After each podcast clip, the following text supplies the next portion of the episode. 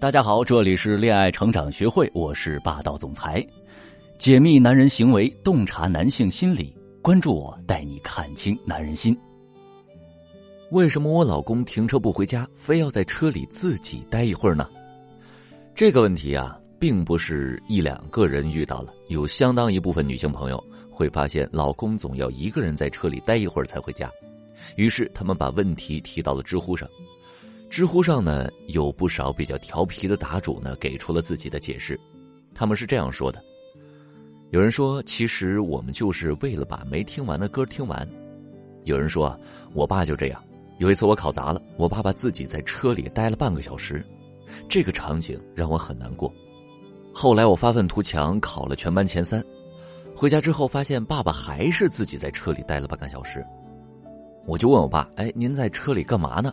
我爸说：“相声广播，播到十点半，每次自己都是听完了才上楼。”还有人说呢，安静，有一种小时候自己看蚂蚁搬东西，一看能看一个下午那种安静。这些回答呢都挺好玩，但是我相信，这并没有解释你们的疑惑。倒是有一个答主说到点子上了，我把他的回答再给你们念一遍啊。很多时候我也不想下车，因为那是一个分界点。推开车门，你就是柴米油盐，是父亲，是儿子，是老公，唯独不是你自己。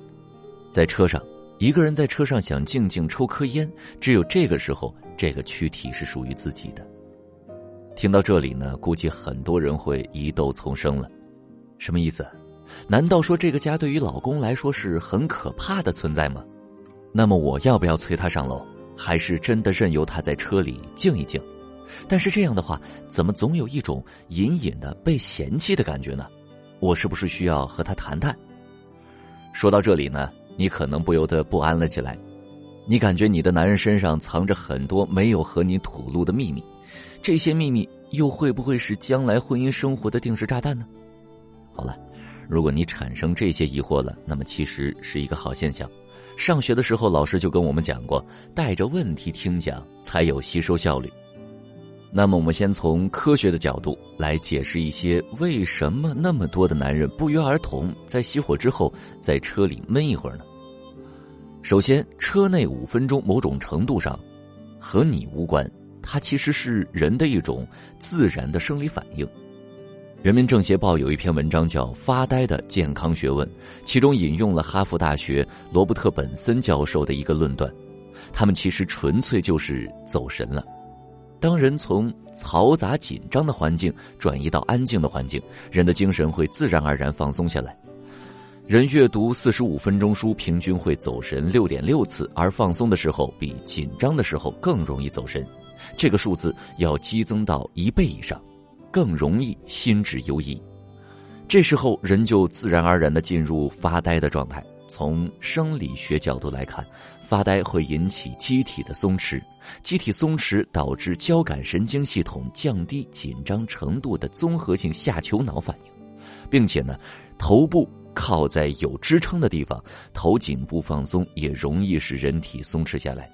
这时候人会自然而然的想休息，而一个人一天当中发呆、心智游移、放松的次数越多，从侧面说明他的心灵得到的休息就越多。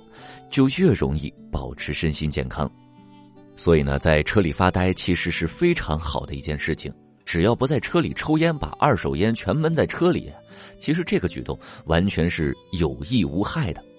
第二点，我们要换成社会学的角度解读一下：之所以他喜欢熄火之后在车里待着不回家，是因为车里的第三空间。什么叫第三空间呢？第三空间是美国社会学家。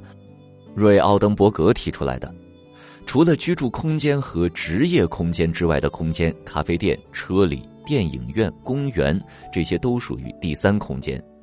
第三空间呢，普遍有一个特点，那就是身处其中的人不用去扮演任何社会身份，人与人之间平等，能够什么都不想，只做自己，彻彻底底的释放压力。我们试想一下啊，在单位他面对领导的时候要字斟句酌，一句话都不能说错了；汇报工作的时候呢，要先把解决方案都想在前面；面对同事的时候要客客气气，哪怕是不是喜欢这个人，都要让他觉得自己很友善，甚至是和蔼可亲，这样才不会给自己找麻烦。他一直在伪装，一直在小心翼翼，空气中的压力比他脖子上的领带都紧。人在工作的时候永远都是戴着面具的，但只有摘掉面具的时候，人才会舒服。这也就是第三空间被人们所依赖的原因所在。第三点，我们必须要说，他可能的确对家庭存在抵触，家可能的确给他带来了不好的感受了。党的生活期刊里面讲述过一个观点：人上班前四分钟和步入家门前四分钟都是最脆弱的。因为这是他们背负着巨大的心理压力，且还没有做好心理准备的时候，所以，如果家庭是内和外顺、其乐融融，那么这种情况可能还并不明显。但如果你给了他过多的压力，或者的确在他刚一进家门的时候就给了他过多压力，那么他对回家这件事情产生抵触，就不可避免了。如果你不知道他为什么突然对家里产生抵触的情绪，或者你想改善你们的关系，欢迎添加我小助理的微信“恋爱成长零零幺”，恋爱成长全拼小写零零幺，即可获得专业情感咨询师一对一的情感咨询。古人讲啊，上医治未病，最高明的医生不是等病发的一塌糊涂了才去医治，而是在病症刚刚出现苗头的时候就敏锐的发现并解决。婚姻生活也是如此，这种情况呢，我们则是一定要提防的。而想要及时发现问题并且解决问题，必须要有一颗敏锐的心和一双洞若观火的火眼金睛，才能做到。这种问题解决起来其实也并不难。接下来我们来说说，当你发现你的老公经常自己车内五分钟甚至更久的时候，要怎么来解决？首先呢，不要管他。对于某些控制欲比较强或者是焦虑型依恋的朋友来说，这一步可能比较难以做到。很多人总觉得丈夫丈夫一丈之外便不是夫了，但我要跟你讲的是，越控制越失控。你记住我下面这个比喻：男人就像什么？像一块肥皂，你正常拿在手里，他肯定不会跑；你非得用力的去攥它，那肥皂啊，一定会溜走的。我们的祖先讲中庸，物极必反，什么事情也不能做到头。老公呢，当然要适当的管一下，但如果你一点空间不留，他窒息了，就一定会逃离。那如果你给他一定的空间，他能在想放松的时候就去呼吸几口新鲜空气，也不会觉得家是有压力的了。其次，给彼此收拾心情、调整情绪的空间。对于男人而言呢，我们刚刚讲过了啊，他进家门前四分钟是可能会有焦虑情绪的。那么这个时候，我们不妨放宽心，让他理一理思绪，以更好的精神面貌面对你，是有效避免沟通中情绪失控的方法。而对于我们自己而言，也要做好情绪的调整。很多已婚女性会犯这么一个错误：她们无论是在家的时候，还是工作的时候，总会诞生很多负面情绪。每当老公一进家门，他们会在对方另一只脚还没迈进来的时候，就迫不及待的和他们倾泻自己的负面情绪。这种事情一次两次还好，多了就会给人相当差的体验。对于这样的现象，我只能说啊，你不去哄他开心，哪怕放他自己在一边静一静，也是好的。他是你老公，不是你情绪的垃圾桶。所以我建议啊。在老公下班之前，我们自己也应该理一理自己的情绪，不要习惯于把负面情绪转移给对方。甚至，我们要学会在日常生活中学会自己消化负面情绪，或者养成一些兴趣爱好，用快乐去冲淡烦闷和悲伤，这样才是更加积极和健康的生活方式。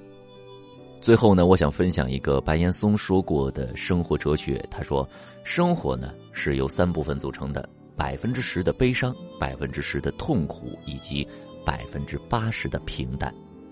会生活的人会把那百分之十的痛苦尽可能转化为平淡，再把那百分之八十的平淡尽可能转化为欢乐。生活越过下去，欢乐越多，这样的家庭才有吸引力。这就是给我们讲，靠控制永远是没有用的，根源应该是吸引。当你的家庭永远是轻松的、快乐的。你的男人很可能根本没有什么车内五分钟了，而是熄火了就立刻下车，拿钥匙开门往沙发上一窝，他等着跟你打情骂俏呢。好了，今天的话题呢就聊到这里，不知道你是否有所收获呢？如果你真的遇到另一半不愿意回家，甚至和你产生疏离现象的时候，这种问题发生的根源很可能并没有你想象的那么简单，处理不好更有可能会适得其反。如果你不知道该怎么做，欢迎添加我小助理的微信“恋爱成长零零幺”，我来帮助你解决这些难题。家庭是我们生命中最重要的所在，我们不能容许它出问题，不是吗？好了，今天的节目就到这里，下期节目我们再见。